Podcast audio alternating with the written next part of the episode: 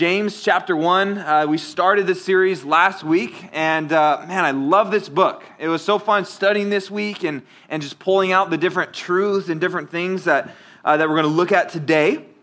Um, but the title of the message is Who to Blame. And we're going to look at verses 12 through 18. Uh, last week we looked at the first eight verses, and then we're going to skip just a couple and, and go to verses 12 through 18. But last week, what was the word that we talked about? It started with a T. Anyone remember? Yeah, Isaiah. Trials, right? Trials. And what is a trial in life? What is a trial? How would you describe it? Yeah.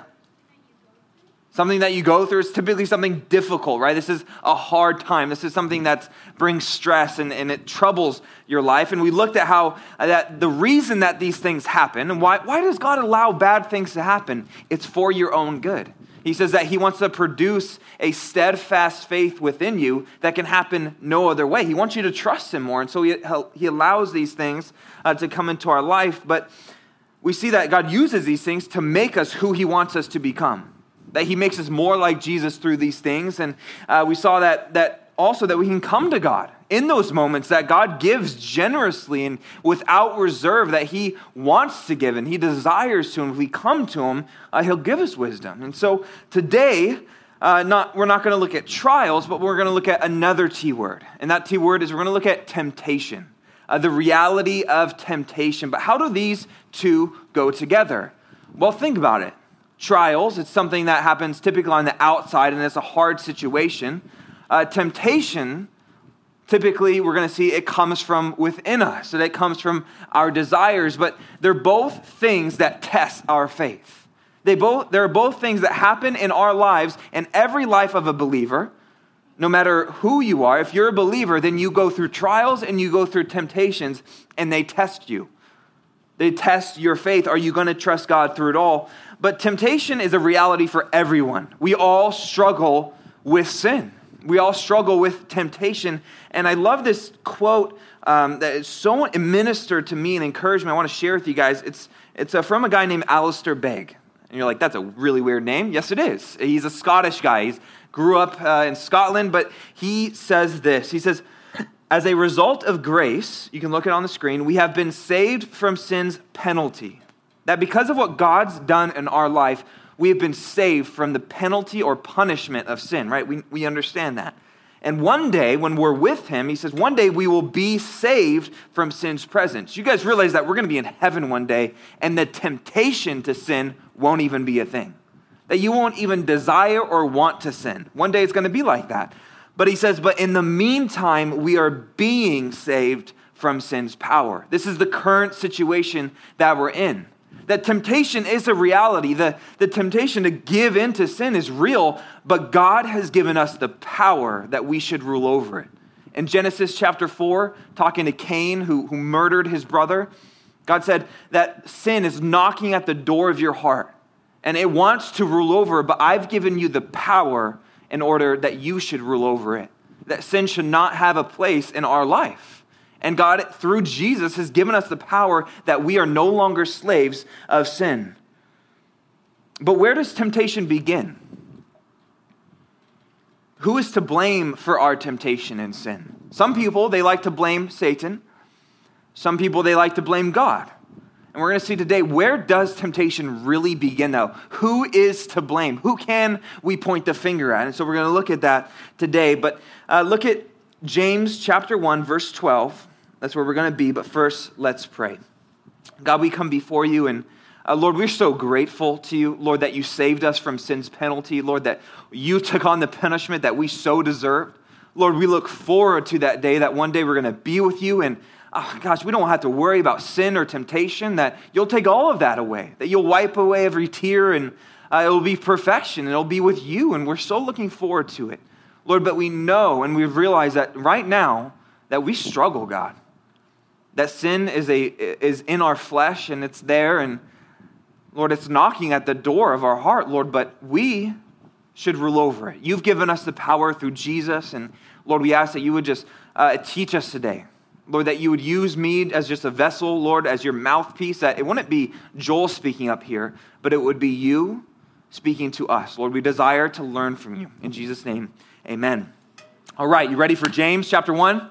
Ready to keep going through it? Yes? Yes? You guys are quiet. All right, James chapter 1, verse 12. Look at it with me. It says, Blessed is the man who endures temptation, for when he has been approved, he will receive the crown of life, which the Lord has promised to those who love him. And verse 12, I'm just going to stop there because I just want you guys to look at this verse. It's the connection between the trials and the temptation. You see, when it says uh, temptations here, uh, the word is translated just temptation, but it actually also talks about what we talked about last week that you could really read it blessed is a man who endures trials and temptations. That there is a blessing when we stand up to both of these things and we pass the test in a sense. And so we see verse 12 as a it's a bridge in a sense to build uh, to be able to get to both sides. It's a chain uh, in the link. Have you guys ever seen a train before? You know there's different train cars, but then there's something that connects them. You see, verse 12 is that connection verse, okay? And it says this it says that, that there's someone who is blessed, the man who endures temptation. But what does it mean to be blessed? Well, think about it. Has anyone ever told you, God bless you? You ever said that to someone else? What are you, what are you wishing for them? What are, you, what are you talking about? Why are you telling them, God bless you? Or why are, why are you hearing that? Think about it. They, they want God's favor on your life. That when you say God bless you, you're asking, hey, I, I, want God, I want you to show your favor, God, to this person. And you're saying, God bless you. They, you want them to be happy. You want them uh, to have that joy from God. And it's something that is favor from God. It's an inner quality of happiness, not dependent upon external circumstances. That is something that God does, and it's a blessing. And, and so, who is blessed? Well, it's the one who endures temptation. But what does it mean to endure temptation or endure these trials? Well, it means to withstand and face with courage. It's to stand firm. It's to stand firm by holding your ground, not giving in. Not giving in to what? Not giving in to the trials in the sense of, oh, I'm not going to believe in God anymore because this is hard in my life, so I'm just going to forget it. But then it's also when temptation comes, it's saying, I'm not going to give in to this. That I'm going to endure through this. I'm going to stand up and I'm not going to give in. And we saw this verse last week I shared with you guys, and we won't be there for a couple months, but James chapter 5, verse 11 talks about Job, and he says, Indeed, we count them blessed. We consider or count them blessed who endure, who stand up in the face of opposition. And then he brings up Job. He says, You have heard of the perseverance of Job. And we can look to Job as that example of through trials and through the temptation to just cast off everything, he endured. And, and there is a blessing that we saw for Job that, man, by the end of the story, he has more than he began with. And there is this blessing. And so we see that external testings are to be endured and internal temptations are to be resisted. That we are to remain steadfast under those trials, but when temptations come, that we're to persevere through them. And that in that is blessing. And he says that when this happens, you'll be approved. It means that you'll pass the test. You've made it through. That even though these things were happening, the temptation was real, you made it through. You didn't cast off your faith, you didn't give in to this sin and there is a reward. There's the crown of life. You see, the Bible talks about a few different types of crowns within the New Testament a crown of righteousness, a crown of life, and a few different others. But what is it talking about? It's talking about there is going to be a reward when you stand before God. And what's the, what's the best reward of them all? It's the crown of life, that you're going to be with Him forever that hell is death and separation from him, but eternity with him is the crown of life, that it is amazing, that it is eternal life, and it's to be received with joy. Have you guys ever won something in your life? Isn't there such joy when you win something? Like when your name gets called on the raffle, you're like, oh my gosh, I just won. And there's joy in them because you're receiving, you won. In the same sense, this crown is a victor's crown, that the day that you get there, Jesus will give you this, this crown. There will be a reward. He will say, Well done. And it'll be because you endured. You didn't cast off your faith. You didn't give in to this sin, that you made it through. And there will be that day, though, when trials and temptations cease. That this shows that there's an end. That right now we go through trials. Right now, temptations are real. But we can look forward to that day where we receive the crown. But look at the end of verse 12. I don't want you to miss this. It says, and it's promised, God has promised this to all those who what? To love him. You see, enduring trials and temptations in life is directly related to our love for God. It's directly related to our love for God, whether we endure through it or not, whether we resist the temptation or whether we give in. You see, 1 Corinthians 13 7 talks all about love in this chapter, right? It's a chapter of love. It says, Love never fails, love bears all things, uh, love does not envy, all these different things. But one thing it says is that love endures all things. And isn't this true? Think about it within a marriage you have a man and a wife, and they endure through things. That sometimes life gets hard, but because of love, they're willing to endure. Because of their commitment for one another and their love for one another, they will endure through the hard times. That because of their love for one another, they're not going to, the temptation to go uh, hang out with people they shouldn't be hanging out with, you know what I'm saying? That they're not going to do that because they're committed to one another. They're committed to that love. And so love is connected to whether we endure or not. Will we endure through those trials? Will we endure through those temptations? It's directly connected to our love for God. Do we love the sin more than we love God Himself? And if we continually give into that sin, then the answer is yes. The answer is we love ourselves more than we love God, and there's something that has to change. And so we see this connection in verse 12. You guys see it? Blessed are those who endure these trials and temptations. But then within this next section that we're going to look at, we're going to see he brings up this idea of temptation. He goes into it a little more. He, he starts from the beginning. And so let's start at the beginning with verses 13 through 15. It's 13, 14, 15, and we'll see this reality of where t- temptations begin. So we read verse 12. Look at verse 13 in your Bibles. It says, Let no one say when he is tempted, I am tempted by God. For God cannot be tempted by evil, nor does he himself tempt anyone. But each one is tempted when he is drawn away by his own desires and enticed. Then, when desire has conceived, it gives birth to sin. And sin, when it is full grown, brings forth death. And so we see temptation. But what is temptation? What is it really? It's that internal desire to do something you know is wrong. You guys, I know, can relate and understand to what I'm talking about. It's that internal debate. You guys ever seen the movies where there's that little angel, right? And he's telling you to do the right thing, and then the one on the other shoulder, and it's a little devil, and it's yourself, but it's they're, they're kind of whispering in both ears. You guys have ever seen that? Right? There's an inward debate that's going on. That is temptation. It's that it's that inward debate uh, to tell a lie when your parents catch you in the middle of doing something that you shouldn't be doing. And in that moment of that they catch you they open the door they see you do this and you shouldn't have been doing that and they see you there is that split moment in your head of debate. How am i going to get out of this? What lie can i say that they will believe? And there's that moment of temptation to lie instead of fessing up to the truth and taking responsibility. Or you see that $20 bill sticking out of your mom's wallet, and she's, she's asleep. Your dad's at work. No one's around. She wouldn't even know anyway. She's got a bunch of 20s in there. You just take one. And there's that inward debate that begins. And one side you say, No, I shouldn't steal. I know it's wrong. And it's like, Well, they have so much money. I don't have any money. I want the money. And so that inward debate starts. And there's that temptation that there's this desire within you that wants to do it, yet you know you shouldn't. Or whether you see your classmates' homework and that person's really smart and they probably have the right answer and they're not looking right now and so i could just catch a few answers and it wouldn't hurt anything. And in that moment of your class where there's all these people but inside your head you're almost screaming at yourself. You're like just do it. No don't do it. And there's this debate that goes back and forth. You guys ever experienced that? Am i the only one? Yeah?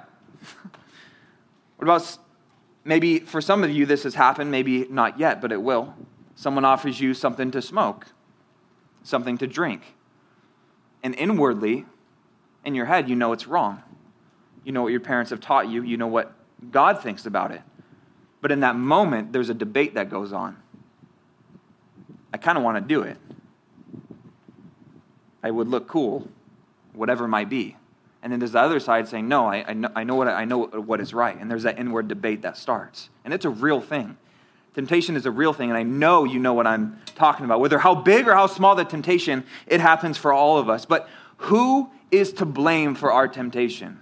It's certainly not God. And that's what we see in verse 13. It says that we are not to blame God for when we feel tempted to sin. That, that temptation is not from Him, it's not what God gives you or desires or puts in you.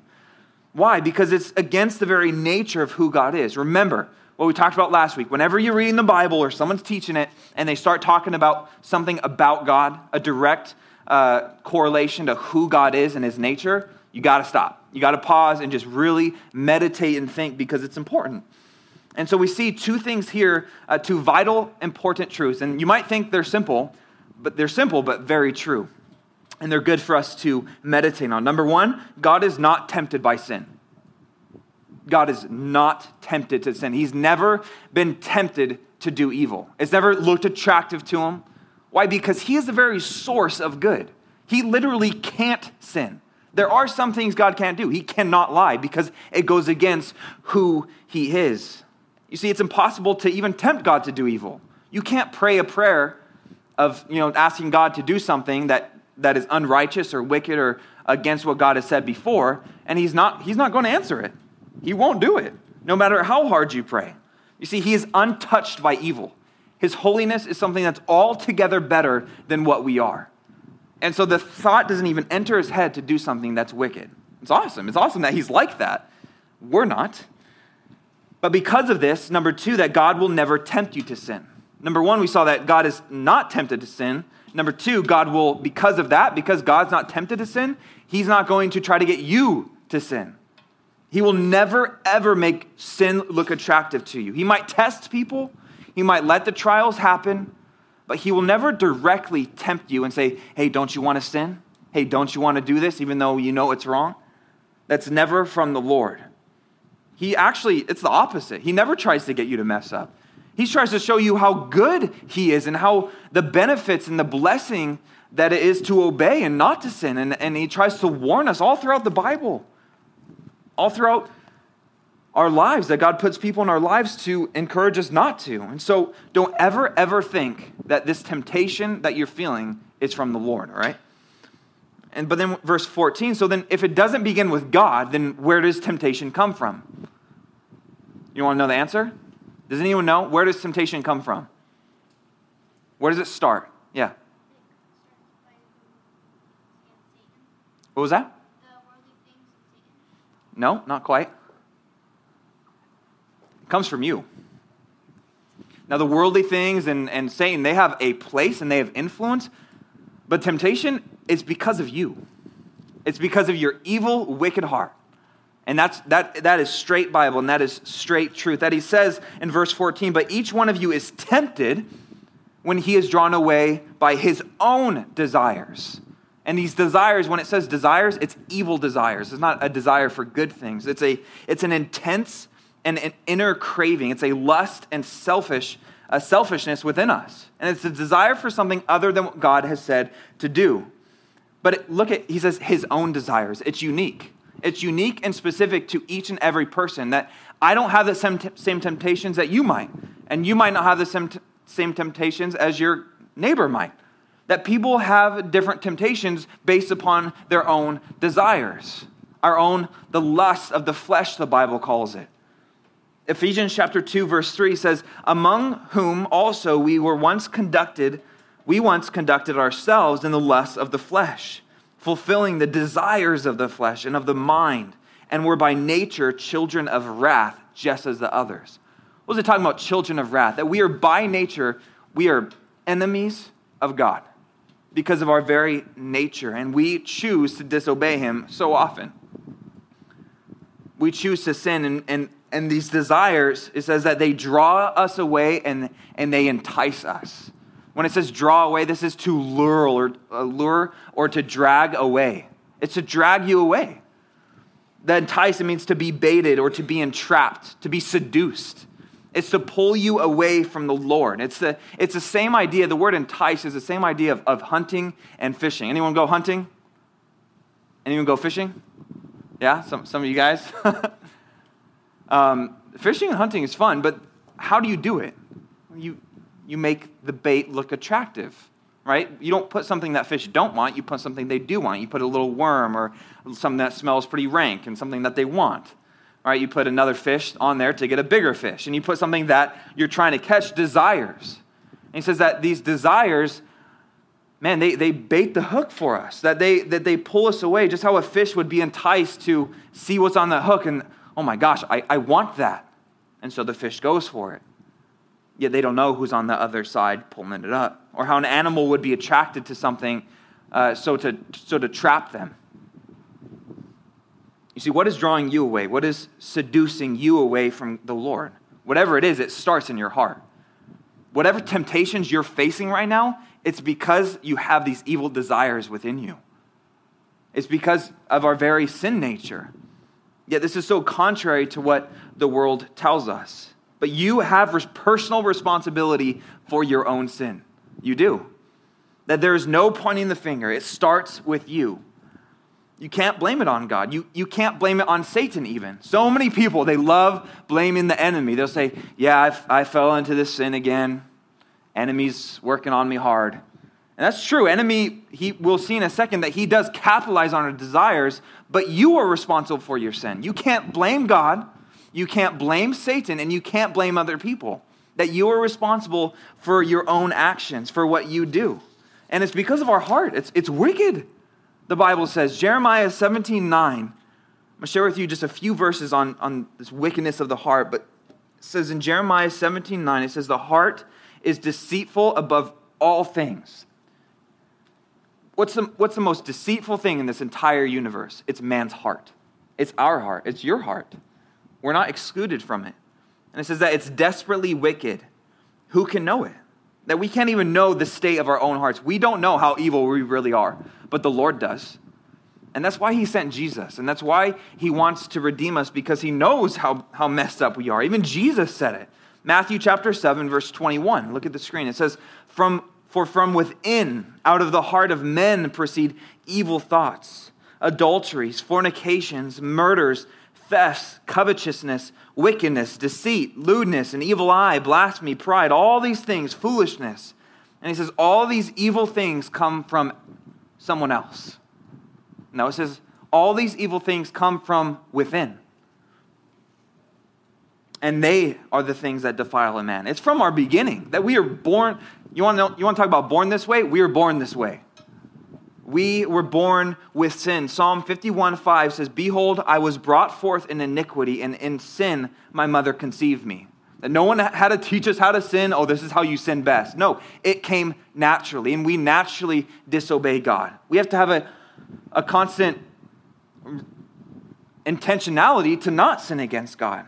But here's this this is what temptation is, all right? You ready? Temptation is when your desire, your evil desire, meets an opportunity. It's when your evil desires in your, in your own heart, when your desires meet an opportunity, then you choose, and that's temptation. We'll see in a second that temptation is not sin. It's that, it's that moment of that you want something that's against what God wa- wants, and then it's enticed. It's you are given opportunity to act on that. And there's that temptation. And there is this progression. There's this progression that it starts with the desire but it's enticed by all kinds of things, including the enemy that we'll see in a second. And then it soon becomes sin and it soon brings death. Look at verse 15 again. It's, it, we see this progression. It says, When this desire that you have, when it's conceived, it's talking about like a pregnancy, it says, When it's conceived, it gives birth to sin. And when sin, it, it is full grown, it brings forth death. And so we see this progression says that desire has conceived. It's talking about a baby. But that desire, when it's left unchecked, it'll grow and it'll have a baby. What's the baby? What's the baby of desire? Our evil desires. It will produce sin eventually. But as you guys know, it takes uh, two to tango. It takes two to have a baby. Uh, someone can't have a baby on their own. It's just not how it works. And same in here. That our desire plus the enticement and I believe that the other person that's involved in this is, is Satan, that he will capitalize on your evil desires. That it starts with you, but then that gives room for the enemy to come and to work, that he will set traps for you to walk in. He'll present you with many opportunities that he knows and he sees your desires, however, he might do that.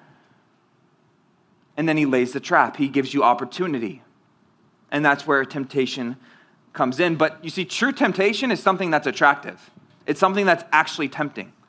That your temptation, whatever it might be to do this, is because you want to do it and because it looks good to do. And he'll make it seem attractive. Just like fishermen, they, they, they go to the bait store and they find the best worms and they find what will work. What's going to get the fish on the hook? Satan works in a very similar way. He's gonna, what is going to get you away from God? That's all he cares about. What is going to get you to sin and separate you from your own Father in heaven? And he'll do anything possible. And we see that sin comes from that. But I want to get something very clear and make sure that you guys know temptation is not sin. That to have a temptation for something is not sin that if someone is tempted to drink alcohol, but they never do, they're tempted to get drunk and get wasted, but they never do, are they alcoholics? No. Is it, is it wrong for them to have that desire? Yeah, and they need to um, work on that, but that desire is real, it's there. You see, the temptation is not sin, but it's giving into the sin. Sin is sin. Sin is when you give into the temptation. It's when your desire combines with the opportunity and then you step into it. It's like, I have this desire, there's the opportunity, I'm going to set into that. Then that's sin. But the temptation, the reality to desire something is not sin. And same with uh, homosexuality. That the desire that maybe you have that attraction within you towards uh, someone of the same sex, that's not sin. But to give into it, then it becomes sin. To not fight it, then it becomes sin. And the same true with maybe maybe you're attracted to the opposite sex and you and you want to do things you shouldn't yet. Is a temptation sin? No, it, unless you give into it, unless you meditate on those thoughts, unless you, unless you put it into thought and you put it into action. But the temptation is not sin. Does that make sense?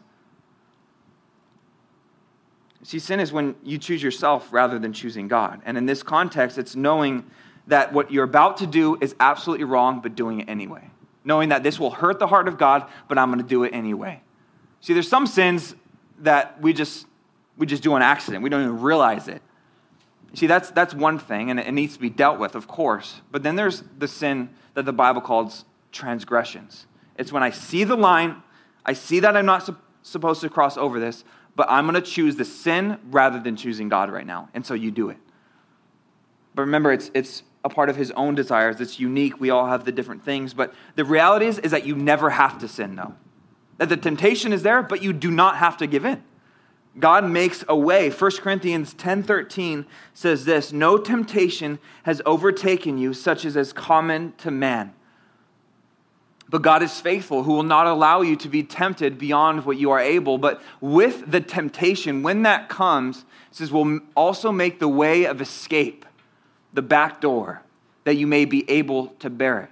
You will never ever be in a situation, don't fool yourself, don't deceive yourself, that you have to sin right now. Oh, the desire is too great to do this. This is too good of opportunity. If I pass this up, it'll be done. No, you don't have to do it. Don't let anyone tell you that you have to sin. You don't have to. It's your choice. Will you choose yourself or will you choose the Lord? And these moments come day by day, don't they? There's moments day by day where you're going to either choose yourself or you're going to choose the Lord. But the temptation is real, but he gives a back door. And so we see the birthplace, right? We see the beginning of where temptation comes from, how it leads to sin and eventually death and separation from God. And we see that. But this next section, we're going to see a contrast. We're going to see a contrast of who God is and what he gives us. But we are to get this right. James wants us to get this right. Look at verse 16 through 18, and we're going to see how, how we need to get this. Look at verse 16 in your Bibles. It says, Do not be deceived, my beloved brethren. Don't be deceived. He says, Every good gift and every perfect gift is from above and comes down from the Father of lights, with whom there is no variation or shadow of turning. And of his own will he brought us forth by the word of truth, that we might be a kind of firstfruits of his creatures. And so he starts off and he says, he says, Don't be deceived. Don't be misled. Don't believe something that isn't true. He says, I want you to get this. He says, Don't believe, as Donald Trump would say, the fake news. Don't go for it. It's fake news, it's, it's not real. That sin starts with you, that temptation starts with your own desires. that we are not to be deceived about that there is good within us. That the only good in us and around us is from God. The only good is from God. You see, society says that we have to believe in ourselves, that we have to believe that somewhere deep down that we are good, and that the way to get to heaven, just, the goal is to be a good person. You see, but without Jesus, you and I are incapable of being good. That the only good that even people do, that even are unbelievers, it's only because God made them in his image. It's only because of God's grace. You see, instead of saying that, that oh, we just need to believe that we're good and come together, no, we need to beg God and ask that He would give us just a little bit of His goodness. You see, because He is the source. He is the source of everything good. And He says that, He says to make no mistake about this. He says, don't be fooled, that in you is nothing good. And nothing good can come apart from Him. That He is the source, and everything good either is directly or indirectly from the Lord. And He says that He gives uh, every good and every perfect gift, and it's from above it comes down. Good, it means to, val- to have value to it, something desirable, desirable, desirable, has some positive qualities to it. It's a gift. He says every good gift, that anything good is just a gift from God. That's why we can thank Him. That's why when we come and we see an amazing sunset, we can say, Oh my gosh, thank you, Lord, because it's good. That when we feel the air conditioning, when we walk into a room, we don't thank the air conditioning guys, even though we're thankful for them. Who do we thank? We thank God. Oh my, thank God. So cool in here, so hot outside. When you feel the nice, crisp coolness of the ocean on a hot day, who do you think? You thank the Lord. Because we recognize that everything good comes from Him. Even those that don't believe. Matthew chapter 5, verse 45 says that you may be sons of your Father in heaven. This is Jesus speaking, and he says, he says that you would be like your Father, for he makes his sun rise on the evil and on the good. And he sends rain on the just and the unjust. You see, whether you believe in God or you don't believe in God in this world, you will still benefit from his creation. Now, you still get to go to the ocean. Now, there are there is blessings, of course, that you miss out on, and ultimately eternity. But everything good that you can point to in this world, give God thanks. Anything good you see in a person, it's only because of God anything you anything anything and everything you're thankful for your hamburger that you're going to eat later on thank god for it why do you think you pray before your food because you're recognizing that it's from the lord and this is something that is good. But it says that it comes down from above. This, is, this has the implication of heaven. This it comes from it comes from the lord. And and the awesome thing that we can hope in is that he will never change. That though in this world we're going to face trials, we're going to face temptations, and it'll be different and it'll look different, but the Lord will never change. His goodness does not go back and forth. It says the Bible says that in verse 17 that Uh, the Father of lights has no variation or shadow of turning. You guys ever seen a variety pack of something? Right, there's different kinds. Well, it's a variety pack of muffins, and there's blueberry and chocolate and banana nut or something that no one really wants. Lemon, you see, God is not like a variety pack where one day he's going to be really nice to you and love you, and then another day he's going to be super angry with you. He doesn't have mood swings. You guys know anyone that has massive mood swings? I got a few people, don't, don't tell me out loud, don't want to know. But you know those people. At one second, they're like super happy, and, and, and then you, you say one thing and it changes the whole mood. And oh my gosh, now they're upset and crazy. I can definitely think of some people in my life. You see, God is not like that. God is not like that. God does not have mood changes. He's not fickle. That He is one way all the time and He's never different. Variation. He has no change to Him. And then we get a word, word picture. He says no variation, but He also says no shadow of turning. You guys ever seen a shadow before? Yeah? How long do shadows typically stick around in the same spot? They change pretty quick. You guys ever seen a sundial? What they used to do to tell time? Why do you, why do you think they use a sundial? It's because, it's because the shade would move because of the position of the sun. And so when it says that there's no shadows of turning, it's just a, it's a word picture for you and I to understand that God is the source. Just like this, the, I mean, the sun has shadows because of certain things. I don't know, but I don't know where my illustration is going. But God, God is the source, and so He doesn't have a shadow. He is light. There can be no shadow within God. There's no changing. Hebrews 13 8 says, Jesus Christ is the same yesterday, He's the same today, and He is the same forever. He is truly unchanging. And when those temptations come, you can recognize and believe that it's not from God and it's not what He desires. Because He desires your good, He, he gives you everything that you need. And when those things come, God is not to be blamed, that we shouldn't look to Him and say, This is God doing this to me. No, we should look to Him and thank Him for all the blessings. Thank Him for the biggest blessing of Jesus. And that's what we see in verse 18. He says, Of His own will, He brought us forth by the word of truth, that He is good to us. It says that He's, it says that he's of His own will. This, this means uh, to desire with intent, that he made his decision, that he made a choice. What, what choice did God made? Well, John 3:16. The choice that he made was to send his son to us. That we, might be born of God and not of the flesh, that we might have everlasting forth. This is of his own will. He made this decision, and it says that he brought forth. The word literally means what we were talking about earlier uh, to conceive or to give birth that what is the picture of, of giving birth? It's kind of a crazy one. But what comes out? It's, it's a life. It's something amazing that there was pain, that there was a lot of, a lot of pain, but now there is this new, precious life. And it's a picture of what Jesus did, that there was a lot of pain on the cross, but what came out of that was life for you and me, that, it, that God brought us forth. Have you guys ever heard the term born again? we have been born again. That we don't remember the first time, but we do remember the second. And it's born not of flesh, not of blood, not of water, but of the Spirit, the Bible says. John 1:13 says, "You and I who were born not of blood, nor of the will of the flesh, nor of the will of man, but of God."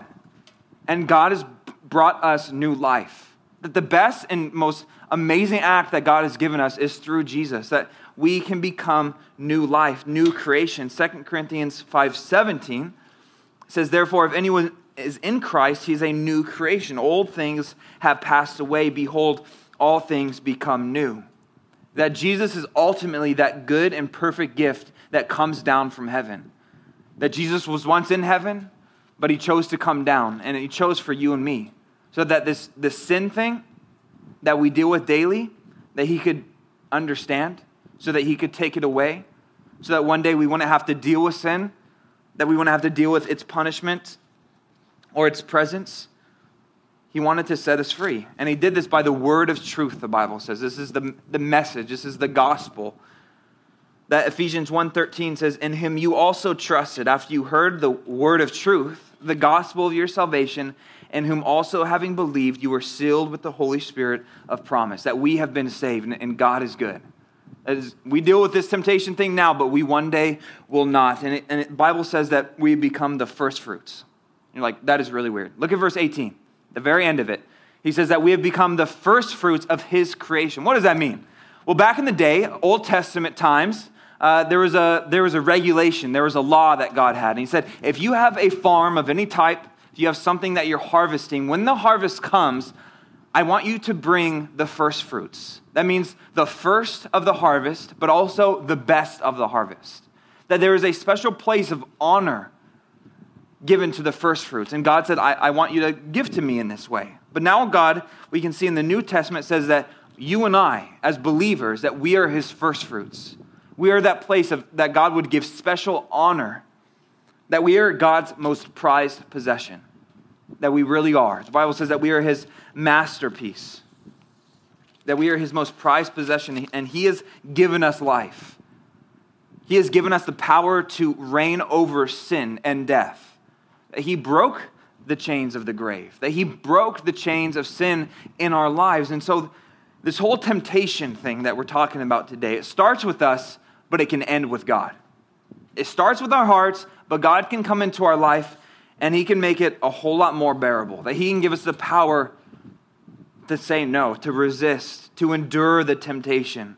You see, but it's a lot easier to fight something when you know where it's coming from. Imagine fighting a ghost. I guess Ghostbusters, but it'd be pretty hard, right? I mean, I, you see, when you know the source of something, you know where it starts, you know how it works, it's a whole lot easier to know how to even fight this thing. And what the world tells us is something completely different that we're inherently good, but we're not. And we need to know that. And that's why we need Jesus. We need him so bad. You see, the devil is real, and he's roaming around, the Bible says. And he's baiting the hooks for us to take, and he's setting the traps. But our hearts are desperately wicked. That though there's influence and impact that he has on us, and man, does he, does he do that. That we need Jesus, though. And, and so we saw, uh, just as recap for today, uh, we saw that, that there is a blessing when we are steadfast in trials and that when we persevere uh, through temptations, and that there is an end to this. There is a reward, there is that blessing. But our love for God directly relates to our willingness to say no to sin. It just is. It's how it is that do we love Him more than ourselves or do we love our sin more? You see, temptation, though, doesn't come from God. Remember that. That it comes from. Uh, it comes from our evil desires meeting that opportunity, and then and it's our choice. It's, it's our, it starts with us, but we don't have to sin. That there is that way of escape. It's awesome. I'm so thankful for it. Now, there's no, there's, there's no reason we have to, that God's given us every, every reason not to. But we got to look to Him. We got to get it right that, that everything good comes from God, and we must recognize that, that He is unchanging in that, and that He is never not good, and that He's so much better than our sin. He really is. God is so much better. The things that He desires for us are so much better than the sin that we might desire. That though we were once slaves to sin, God's broken those chains in our life if you're a believer. And so you have the power, but are you accessing it? Are you willing to resist the sin? And we'll end with this Matthew chapter 26, verse 41. This is Jesus talking to the disciples. One of the last things that he's able to say before he goes on the cross. He says, Watch and pray, lest you enter into what? Into temptation. The spirit indeed is willing, but the flesh is weak. Flesh is so weak. Romans chapter 7 describes this, this battle between the flesh. Paul talks about how, man, the things I want to do, those are the things I'm not even doing. And the things I don't want to do, those are the things I start doing. And I think we can all relate to that. That is something we, we go through. And man, sometimes the desire is so strong and it feels like we have to, but you don't. Jesus has paid that price on the cross. And if we would just watch and we would pray that when the temptation comes and the opportunity comes to step over the line, that through prayer, through supplication, through seeking the Lord, that those things would be broken in our life and we wouldn't have to. That though we live in the flesh and we still we still live in this body and there's sin in this body, that our spirit would become stronger than our flesh. So, Lord, we come before you and we thank you just for this time in your word. And God, we thank you that you do make that way of escape, that you give us a power through Christ, Lord, that through you there's nothing we can't do.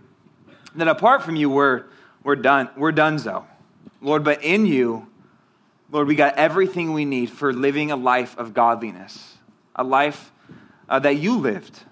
Lord, we know that we're not perfect and we'll, we won't be that until we're with you and you glorify us, Lord. But we ask in this, in this meantime, Lord, that the reality that you've saved us from the power of sin would be a reality in our lives. Not just a thought, not just a Bible verse, Lord, but we would not let sin reign in our lives. That we, we would look more and more like Jesus. And what did Jesus look like? He looked like a perfect representation of you. He was. He was you, Lord. And so, God, you would make us just more like you today. In Jesus' name, amen.